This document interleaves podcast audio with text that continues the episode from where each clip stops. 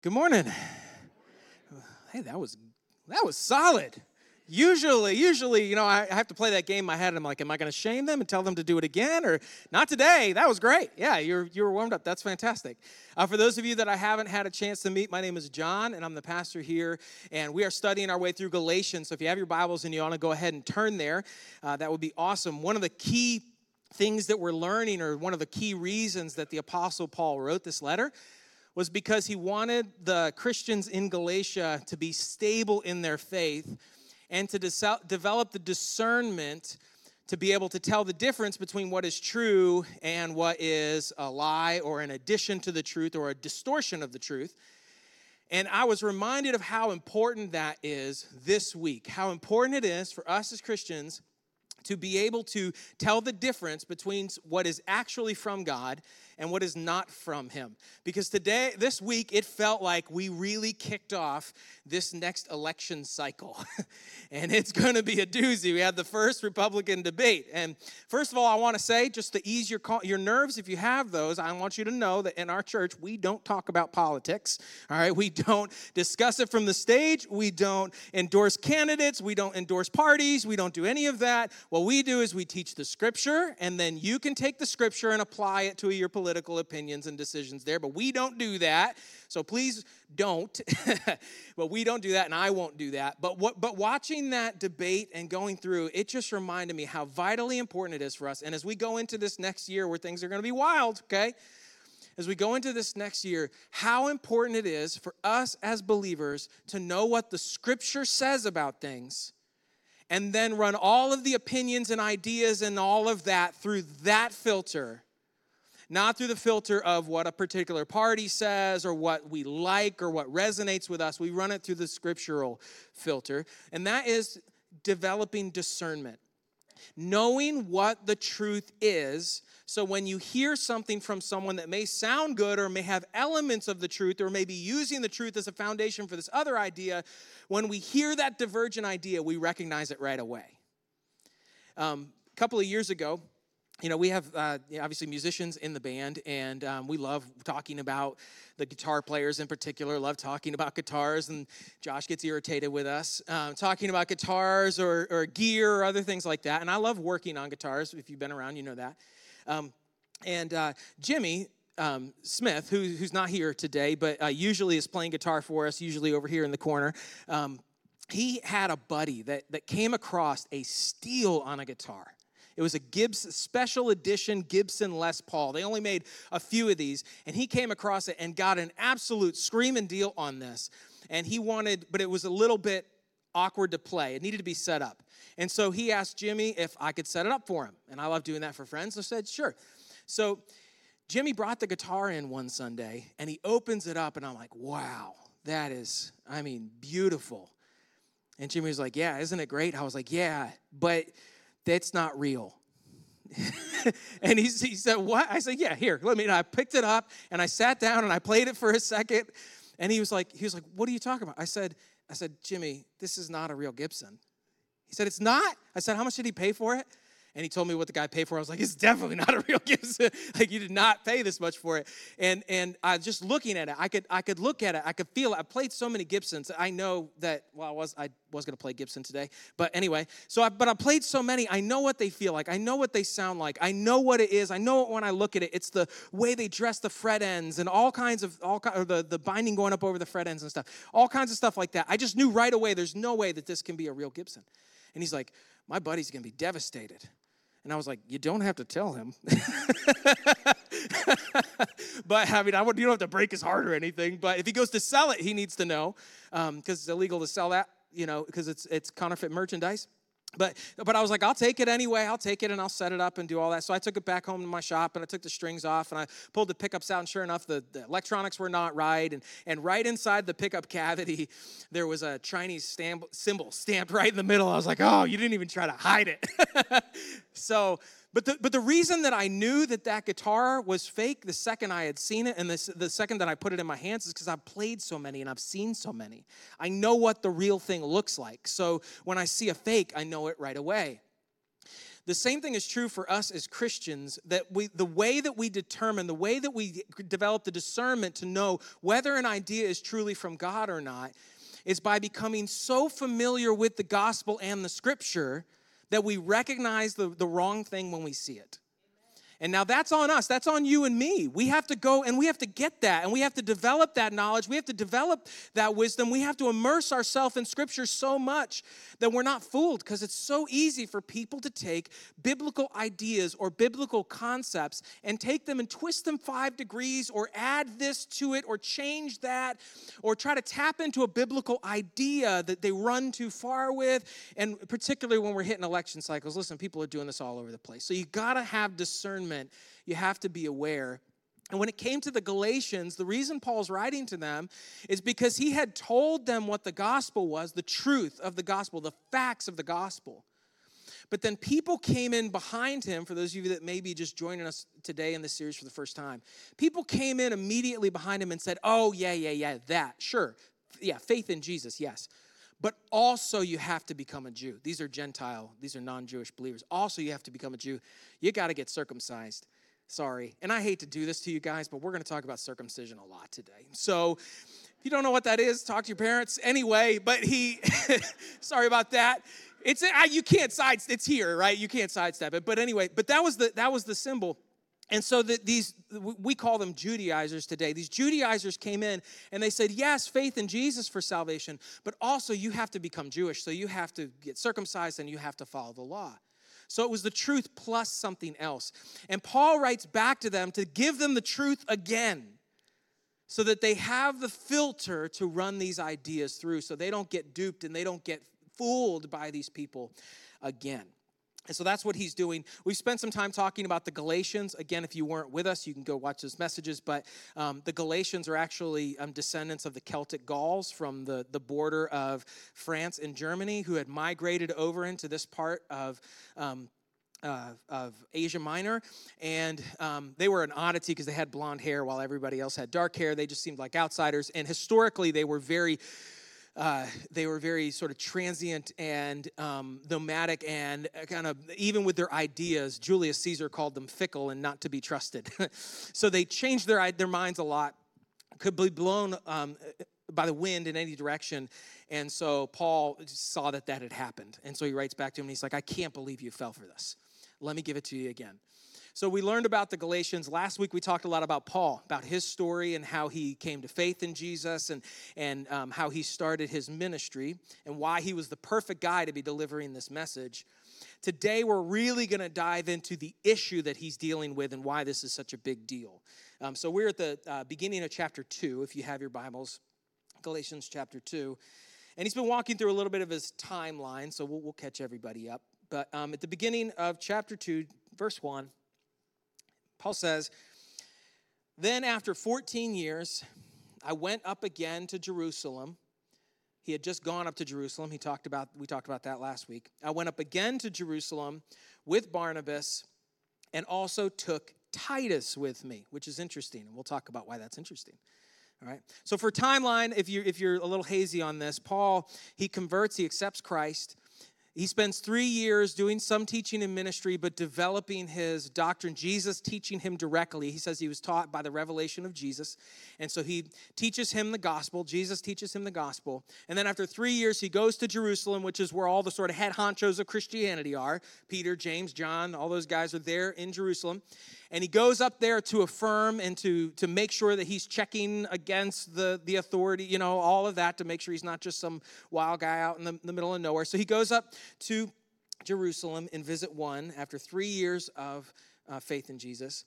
And then he goes back to Tarsus and then to Antioch for depending on the, the, the timeline is a little muddy, um, probably about 11 years. So when he says after 14 years, I think that he means 14 years after his conversion, after accepting Christ, which is three years before the first Jerusalem visit, then 11 more years until the final, until this Jerusalem visit.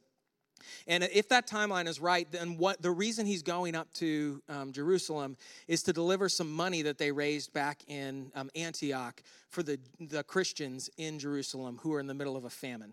So there was a famine that was prophesied. So Paul started collecting money, and then he took the money up to Jerusalem to help support the Christians that were there. It was a really, really great act of generosity. Um, but that's probably the visit that's happening here, which means this is happening, this visit's happening in like 47 uh, AD, most likely. All right. So he takes with him, when he goes to Jerusalem this time, he takes with him Barnabas, who's a Jewish believer, and he also takes with him Titus, who is a Gentile believer. This is on purpose, this is strategic. Now, why would Paul, when he goes to Jerusalem, choose to take with him a Jewish believer, Barnabas, who they would have known and been very familiar with, and Titus, a Gentile believer that they would not have been familiar with, but that Paul started investing in and discipling? Okay, that's a strategic decision. So let's give a little bit of history. Some of you are going to be very familiar with this. Some of you may be new to Scripture, and so you're learning this as we go. So I want to explain the history and start way, way back when God decided that he was going to set aside for himself a people. He was going to create for himself a nation. And the purpose in creating this nation or this people was to reveal to them who he was directly, to reveal to them who they were, and to show them how he wanted them to live and honor him. And so he set aside a family whose the, the, the man was Abram. Okay, his name was changed to Abraham. So Abram, Abraham, same guy. And he makes a covenant with Abraham. And this covenant is unconditional. God actually puts Abraham to sleep while God does the covenant stuff. So that Abraham doesn't have to do anything to hold up his end of the bargain. This is all God's pure, unconditional promise to Abraham and he promises him that he's going to have descendants and he promises them that he's going to inherit a particular land. And he promises them that through him all nations will be blessed. And then he begins building this family building this nation. Abraham isaac jacob and then joseph. But even in this time the, the, the symbol okay the symbol of their relationship with god was circumcision that was the symbol of their relationship with God. But even a Gentile could become a Jew, but they would have to submit to circumcision in order to do it. So even, even at this time, it wasn't exclusive, exclusive. A Gentile could become a Jew, but they would have to submit to circumcision like the Jews had. Okay? So they Abraham, Isaac, Jacob, Joseph. Joseph ends, ends up being the reason that the nation of Israel, which is now called the nation of Israel, moves into Egypt okay? When he forgives his brothers and there's a famine and they come and move to Egypt. That's the reason they end up in Egypt. Over the course of time in Egypt, they end up enslaved. Pharaohs change, situations change. They end up an enslaved people in Egypt. And God, through the miracle of the plagues and the leadership of Moses, leads them out of Egypt through the Red Sea into the, into the desert. They're supposed to go into the promised land. They don't go into the promised land. They're, they wander in the desert for 40 years. But while they're in the desert, God gives them another covenant, another, another agreement, but this one is conditional. This one is received by Moses. It's called the Mosaic Covenant. And the, the, the essence of this is this is what we know as the law. You do this, and I will do that. You behave this way, and I will return favor in this way. This is where, where we have things like the, the dietary restrictions. This is where we have clothing restrictions. This is where we have feasts and festivals that they have to observe. This is where we have uh, uh, regulations about how they're supposed to um, give their money. They're supposed to they're supposed to tithe and support the priest. They're supposed to support the poor. They're supposed to save up money so that they can take time off for the feasts and the festivals. There's there's hundreds and hundreds and hundreds of laws that exist but this one is conditional.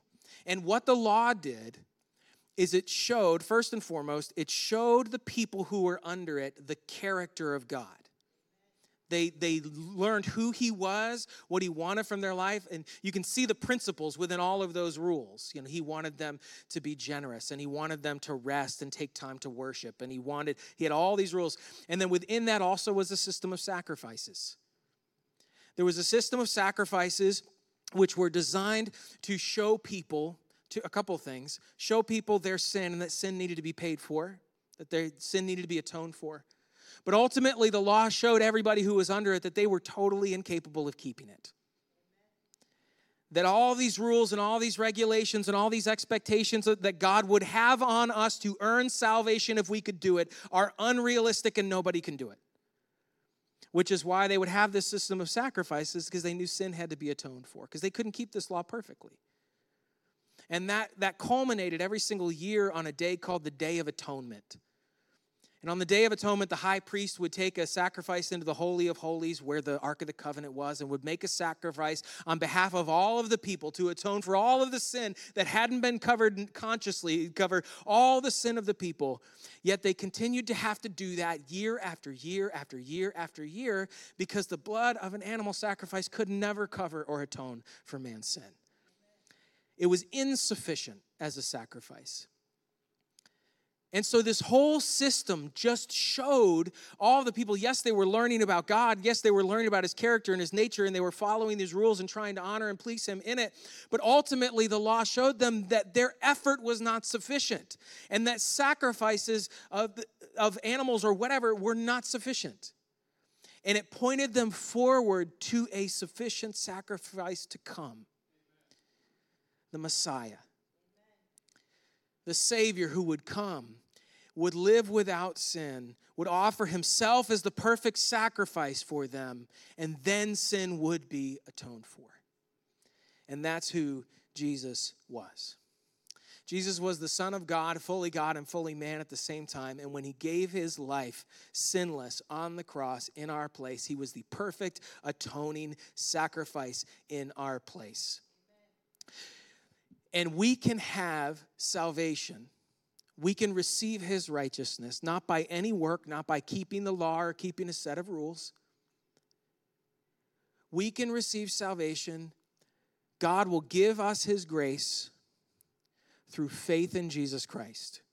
We place our faith in Jesus Christ, his death on the cross, and his resurrection on the third day, and we can receive the grace of God.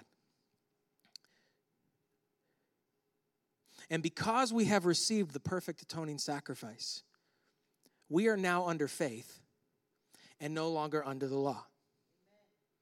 We don't need to be under the law. The law has done its job. Yet we still, we'll get to this, but we still continue to learn from the law and it still guides our, our, our life when we look in, in, but we're not under it, okay? We're not under the law. We are under grace. And so, why and, and so because of that, the sign of the covenant, the sign of the, the law of circumcision, and this was the hot button issue. This was the key front issue. Because we are no longer under the law, we no longer have to submit to that to identify ourselves with Christ physically. Paul says we now have circumcision of the heart. That's the word he that's the term he uses. We put our faith in Christ and we don't need the outward sign anymore to confirm that we are in grace. That we are in grace. And so even at this, so this, this, um, the, the, the Judaizers, okay, at the time, Paul has given them this message of free grace through Christ. He's given them this message. This is great news. You're no longer under law. You are saved by God's grace through faith in Jesus Christ. You put your faith in Him, you become a child of God and you don't have to be circumcised, and you don't have to keep the Sabbath, and you don't have to tithe, and you don't have to eat this particular diet, and you don't have to wear these kinds of clothes, and you don't have to offer sacrifices, you don't have to do any of this stuff anymore. He, he, he shares this great message of freedom in Christ. And the Judaizers come back in on the backside of this and they say, oh, no, no, no, no, no, no, no, that's not good enough. That's not good enough. Yeah, yeah, faith in Jesus, yes, but you also have to be circumcised and become a Jew. And that's the message that they're saying. In fact, in um, Acts 15, this is, I believe, a little later, they have this big, you know, council in Jerusalem in like uh, 50 AD. They have this big council where Paul and the apostles and everybody's in Jerusalem and, and they're trying to settle this issue and, and answer this question. And you can hear the Judaizers' um, their position very, very clearly. Acts chapter 15, verse 1, and they say, um, Unless you are circumcised according to the law, according to the custom of Moses, you cannot be saved. So, this is the position of the Judaizers it is Jesus plus circumcision. And for them, it, it wasn't even at that point a question of if the Gentiles could be saved, but the question was how are the Gentiles saved? Do they put their faith in Jesus or do they put their faith in Jesus and get circumcised? What is it? Now, this is something where Paul is going to draw a line in the sand and he absolutely will not relent on this because it's like an avalanche. If, if the one thing breaks, the whole thing breaks. And so here's the here come back to the question why do you bring Titus with you? because Titus is the test. Titus is not circumcised. He's a Greek. He's accepted Christ as his savior. He clearly has he clearly has the leadership of the Holy Spirit in his life. He's accepted Jesus by faith. Are they going to make him get circumcised? That's the question. He's the test. And so um, let's go to verse 2. And I went up by revelation and that, that means that he did he wasn't compelled to go he wasn't told to go he wasn't requested to go god led him to go so whether this is just god saying hey paul i want you to go to jerusalem take barnabas and titus with you or whether this maybe the revelation he's talking about is the prophecy about the famine. So maybe he's saying by revelation of the, the famine prophecy, I'm going up to take this money. Either way, his point is that God led him to go. He wasn't compelled to go or forced to go. I went up by revelation and communicated to them the gospel which I preached, or which I preach among the Gentiles. But privately to those who were of reputation, lest by any means I might run or had run in vain. Okay, a couple things to address. First, he says, he preached, he told them the gospel which I preach among the Gentiles. And we know what that is. The gospel he preached among the Gentiles is salvation by God's grace through faith in Jesus Christ alone. And that's it. No works, no addition to that, just faith. All right, so that's that's the message. He says that he did it privately to those who were of uh, what did he say? To those who were of reputation. So this means that he privately went to the apostles, the, the leaders of the church. He didn't go to the synagogue and hold up Titus and say, What will you do with Titus? He didn't, he didn't go cause a scene or try to put them between a rock and a hard place. He didn't try to call them out or try to make a fool of them. He went to them privately and he said, Here is the gospel that I am preaching. And this is to those who were of repute. So the, the, the key leaders in the church at the time. You've got, of course, Peter is one of the, the key leaders. John is one of the key leaders. Um, the leader of the church in Jerusalem was James, the brother of Jesus. Now, it can get a little confusing in Scripture, but there are multiple people that have the same name because Scripture is real life. And so when you read, like in the Gospels, about Peter, James, and John, um, Jesus' closest inner circle, this James, the brother of Jesus, is not the same as the James from the Gospels, who is one of Jesus' inner circle. He was martyred. That James was martyred well before this happened, like five or six years before this meeting happened. Uh, this is James, the brother of Jesus, who didn't believe in Jesus during his ministry. But then when Jesus was crucified and was resurrected, his brother met the resurrected Jesus and he said, It is true. and he believed in Jesus and went all in and eventually becomes the leader of the church in Jerusalem. So, so, uh, uh, so uh, Paul goes to these folks and probably some more, but a core group of people privately shares what he's been teaching with them, what's been revealed to him by Jesus. And he says, um, he says, lest by any means I might run or had run in vain.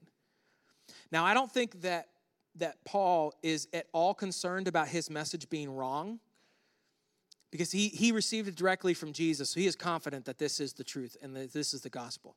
His concern is not that he's wrong, his concern is that they are going to disagree with him and it's going to make his ministry ineffective. That he's going to end up in a, in a battle, in a fight between him and the apostles because he's going to stand on this gospel truth. And he wants to know that they hold the same gospel truth too so that he's not butting heads with them constantly. so that he can go and take this ministry to the Gentiles and they can focus on ministry to the Jews and they can be effective together. That's why he shares this with them privately. And this is the question. He what are you guys do, to do with Titus? Are you to make him get are you to say that he has to get circumcised or not? And so here's what happens. Uh, verse 3.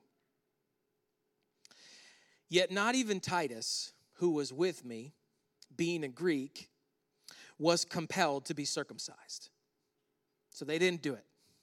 They didn't do it. They didn't make him get circumcised, and neither Paul nor Titus were convinced that they should. All right? He was not, he was not compelled to be circumcised. And this occurred because of a false because of false brethren secretly brought in who came in by stealth to spy out our liberty which we have in Christ Jesus that they might bring us into bondage. So there were people that had snuck in, these Judaizers that had snuck in to spy, spiritual spies, to look at their freedom in an effort to get them to turn back to the law. Verse 5 To whom we did not yield submission even for an hour, that the truth of the gospel might continue with you. This is so important to Paul so important. He understands that, that, what he's facing is a pivotal moment in history. And that if he allows one crack in the dam to form, then it is going to be a flood of legalism and drawing people back into the law. He knows that he cannot relent on this one point because if he relents on this one point, the whole thing is gone. And so he absolutely will not back down. And why won't he back down? He says to the Galatians, it's so that the truth of the gospel might continue with you. I love this because Paul says, I won't back down, and it's for your good because I'm not going to let you be fooled and I'm not going to let you be deceived and I'm not going to let you be drawn into, into Judaizing. I'm not going to let you be drawn back in under the law. I'm not going to let you be drawn into legalism. And so I'm going to hold my ground on this thing and I will not relent for you. And I believe also by association for you and me so that we don't get drawn up into legalism. We don't get drawn up into thinking that we could somehow earn our salvation when we can't. And understand that it is only the work of God in Jesus Christ that allows us to be saved. It is vitally important. I think it's interesting that he says what the wording, and, and this, this is very specific. These spiritual spies that were coming in and trying to, to, to take away their freedom, he said that they might bring us into bondage. He said, Well, no, it was bringing, it was bringing Titus into bondage.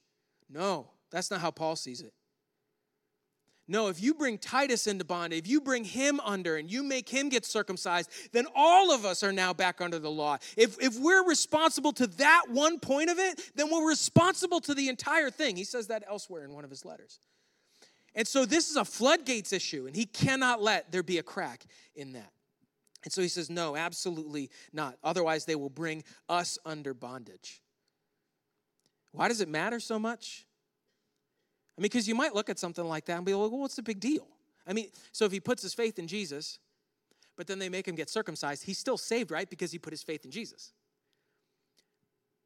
Sure, but where does it stop? There's a bigger issue at stake here. And the issue is freedom. Freedom is at stake. This is one of the reasons um, that Galatians was the most important letter in the Bible to Martin Luther. Martin Luther was one of the fathers of the Protestant Reformation. When the Catholic Church had grown and grown and grown and become this big monstrosity swallowing the world, but where they did not give people access to the scripture to understand what it said. And they had imposed systems and rules and all kinds of things on top of faith. And so in the, in the church, it was, well, yes, you you, you put your faith in Jesus, yes, but you also have to confess to a priest. Yes, you, you put your faith in Jesus, but you also have to, you really want to be forgiven for your sins, you have to purchase these indulgences. And, and yes, it's really, and, and so it was Jesus plus, Jesus plus, Jesus plus, Jesus plus, Jesus plus. And then the, the leadership in the church had become so corrupt and using all of that for their own benefit that finally, when people were able to read the scripture in their own language, and this happened right after the printing press was created, and they could actually print the scripture instead of in Latin, they could print the scripture in German in that area, in people's native tongue, and they could distribute it to people, and people started reading the scripture for themselves and going, that's not what this says. What you're telling us isn't what this says. And Martin Luther's concern is that the, the Catholic Church was taking away people's freedom. They were doing the same thing that the Judaizers had done 1,500 years before. It had crept back into the church, which Paul desperately wanted to keep from happening. But it crept back into the church, and Martin Luther and the other reformers stood up and said, No, we're, we're not going to do this anymore. We're not going to allow this to happen anymore. It was like a it was a moment much like Paul in in his trip to Jerusalem. They saw legalism. It was faith in Jesus plus the sacraments. That's what saves you. And their source of authority was the scripture plus the traditions of the church. And Martin Luther and the others said, no, no pluses. No pluses they stood up and they said, No, we won't stand for this. And this is a quote from one of um, Martin Luther's, from his commentary on Galatians, which actually a series of um, messages, but this is what he said. However, they wanted something else, talking about this part, this uh, portion of Galatians we're reading. However, they wanted something else to enslave Paul altogether with his entire doctrine. Therefore, he didn't yield, not even for a second. In the same way, we offer the papists, those are the, the that's the Catholic Church, we offer the papists everything we have, and even more than that. Only that we reserve the freedom of conscience that we have in Jesus Christ. We will not tolerate our conscience to be bound to any work.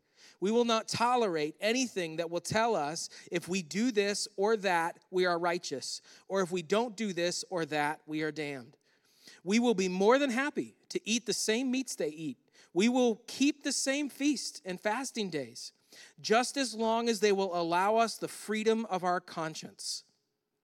At this point, we will not compromise, but we will be rebellious and stubborn against them. Otherwise, we will lose the truth of the gospel. And this is what Paul said. He said, Why did we stand our ground? So that the truth of the gospel may continue with you. And so we have to stand our ground on this. It matters. Salvation is, uh, is by God's grace alone, through, Jesus, through faith alone, in Jesus Christ alone. That's it. It's no other work, it's no other addition, it's no pre qualification or after qualification. It's none of that stuff. It is by faith alone. And today, you're going to see this, and you have to have the discernment to, to know it when you see it. But you'll see it in other churches, other denominations, and other things that look like Christianity and aren't when people try to add to that truth, you'll see things like it's, it's faith plus baptism, or it's faith plus church membership, or it's faith plus this particular spiritual gift, or it's faith plus repentance of this particular sin. Or it's faith plus, ready for this? It's faith plus acceptance of the entire Bible. Now, our any of those things bad? Baptism, church membership, spiritual gifts, are those bad things? No, of course not. They're, they're good, but they are not required for salvation. They're not required to receive salvation, and they're not required to maintain salvation. It is the grace of God we receive by through faith in Jesus Christ, and it is the grace of God that maintains our salvation, not our works. It's not like it wasn't works to begin with, but now it is works. That's not how it works. Sorry. it's faith and faith alone. And we talk about this a lot, and I hope you don't feel like we talk about it too much because here's the thing this has to be the foundation on which everything else is built. Because as soon as other people start trying to add things, once you add one, it's the floodgate. And legalism comes in, and legalism will destroy your faith in Jesus. It'll destroy your heart and your mind and the way that He wants to lead you and change you. Paul would not relent because the, the, the implications of this for the Christian are disastrous. it brings us into bondage instead of freedom. That's the word that he uses. Functionally, it'll crush us. Legalism brings us into behavioral bondage where we're constantly worried about what we're doing. Does it match the code that's been created for us? And so legalism says you can eat this but not that or you can drink this but not that. You can wear this but not that. You you can get this kind of medical care but not that kind of medical care. You can get you can you can you can take in this kind of entertainment but not that kind of entertainment or no entertainment at all. You can and here's what happens is you continue going, you've seen this, you know this. You you've seen you've seen legalistic churches, I'm sure, where you go down that road and you go down that road and you go down that road and you end up with these isolated subcultures of conformity where people are absolutely bound by the rules and regulations that have been created around them. And that is absolutely not how you were created to live as a Christian. Now, making free will decisions on all of those things are great things about what you're going to eat or not eat and to bring honor and glory to God, or what you're going to drink and not drink to bring honor and glory to God, or how what you're going to wear or not wear to present yourself and bring honor and glory to God, or what kind of entertainment you're going to take in or not take in so you bring honor and glory to God, or what kind of medical care you're going to get or not get so that you bring honor and glory to God, or whatever it may be, making those decisions in your freedom is something all of us as believers need to do as we become more and more like Christ and become more and more pure. But to have them be a restriction, the, making a free choice is one thing.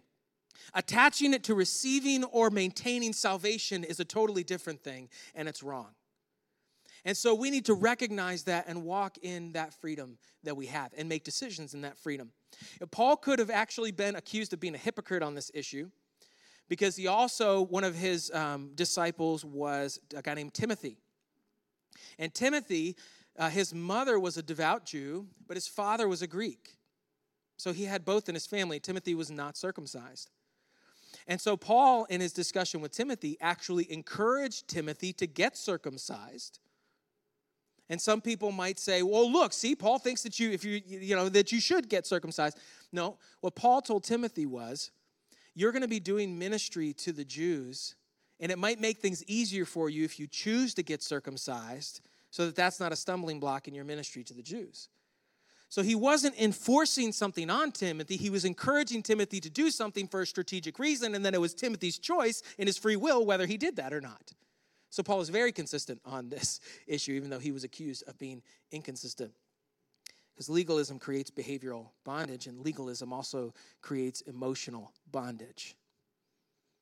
Constantly wondering whether you've measured up constantly wondering whether you've done enough right or you haven't done enough wrong to earn God's pleasure and to earn salvation. That will that will feeling like you are living based on a scoreboard will kill you in your relationship with Jesus.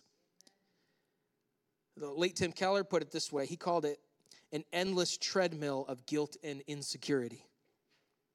You'd never catch it you never catch up, it just crushes you.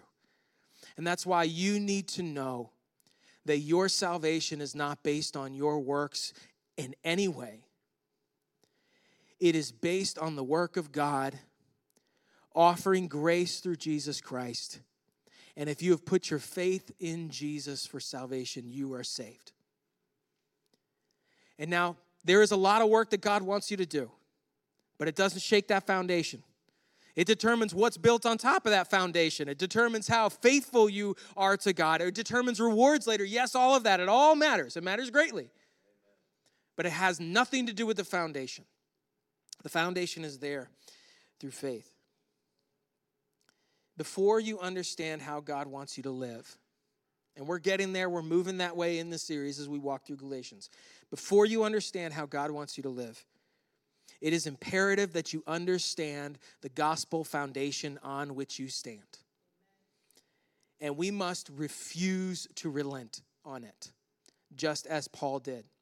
So we don't end up going the same course that ultimately the church did go and say, it is by grace alone, through faith alone, in Christ alone.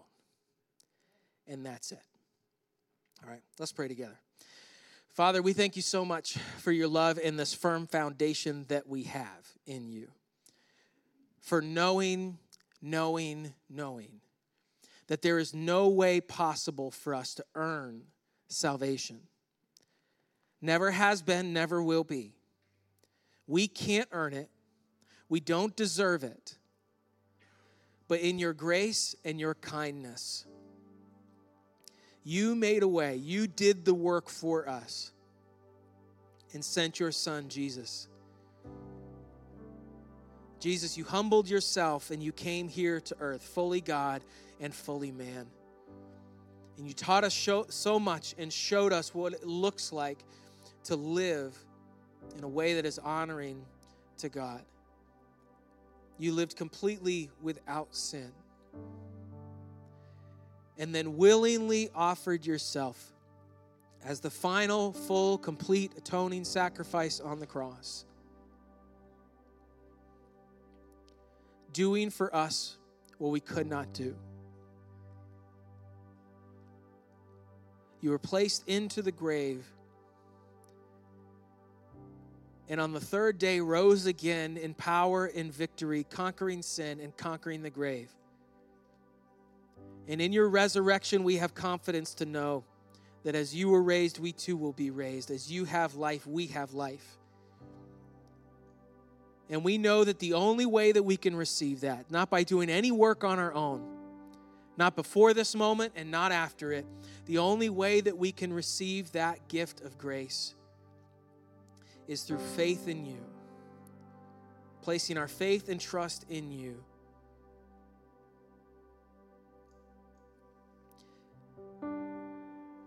For many of us in the room, God, we did that a long time ago. We did it years ago, months ago. We placed our faith in you. And when we did, you set a foundation under us that can't be shaken. God, I pray right now that you would be moving in the hearts of anyone who's with us today who's never done that before. They've been running on the treadmill, maybe trying to trying to earn it, trying to be a good person, trying to earn up or trying to earn their way to you, trying to do enough good things to outweigh the bad, trying to balance the scale in their favor. And I pray, God, right now you make it so clear in their heart that they can't do that. that we are all sinful and we're all fallen, we've all fallen short of your glory. And there's no way that we could earn our way back to you or that we could compensate for that. And that as they sit in that, that's a, that's a tough place to sit, but as they sit in that right now, they, they see at the same time the love that you have for them, offering Jesus Christ on the cross in their place and that you move in their heart right now, God, that in this moment they're going to place their faith in Jesus Christ for salvation and receive your grace. We're going to place their faith in Jesus and receive your grace. And I pray for them as they make that decision and confess that to you as we as we have made that decision, many of us in the room, that now we sit in this moment where we recognize the grace that you've given to us that we didn't earn it. And in response to that, and the freedom that we have, our response right now is to say, God, we love you with all of our heart. You, you've saved us and you've called us into your family, and you have eternity waiting for us. And so now we want to turn our entire life over to you freely, willingly, not because it's required, but because we want to, because we love you. And so we want to turn our life over to you. And we ask God in this moment that you show us what it looks like to bring you honor and glory, that you use the scripture to do that, that you use the law to do that, and to show us who you are and to reveal yourself to us, to reveal to us who we are and how you want to change us and transform us into the image of Jesus. And that in this moment, out of gratitude, in the freedom that we know we have, that we would give our life over to you and say, God, we want to follow you and we want to serve you and we want to give you everything we have in our life. We want to be transformed as completely as possible into the image of Jesus to look like him. as you change our character and you change our behaviors and you change our thoughts and you change our emotions and our feelings, all of this stuff, and you start working it together to transform us into the people that you created us to be. What a great and incredible process. And God, we, we stand here right now and together we express thanks that Paul wouldn't relent on this issue, that Christians throughout history wouldn't relent on this issue. So that we wouldn't be taken we wouldn't be pulled back under the law. So that we wouldn't be pulled back under legalism. But that we could understand what it truly means to walk with you and follow you in freedom. And so we thank you for that today we want to express our worship to you our love for you and our thankfulness for you as we pray that you hear that from our heart and our decisions and everything that happened, not only in the next few minutes, but for the rest of this day and the rest of this week. It's in your name we pray. Amen.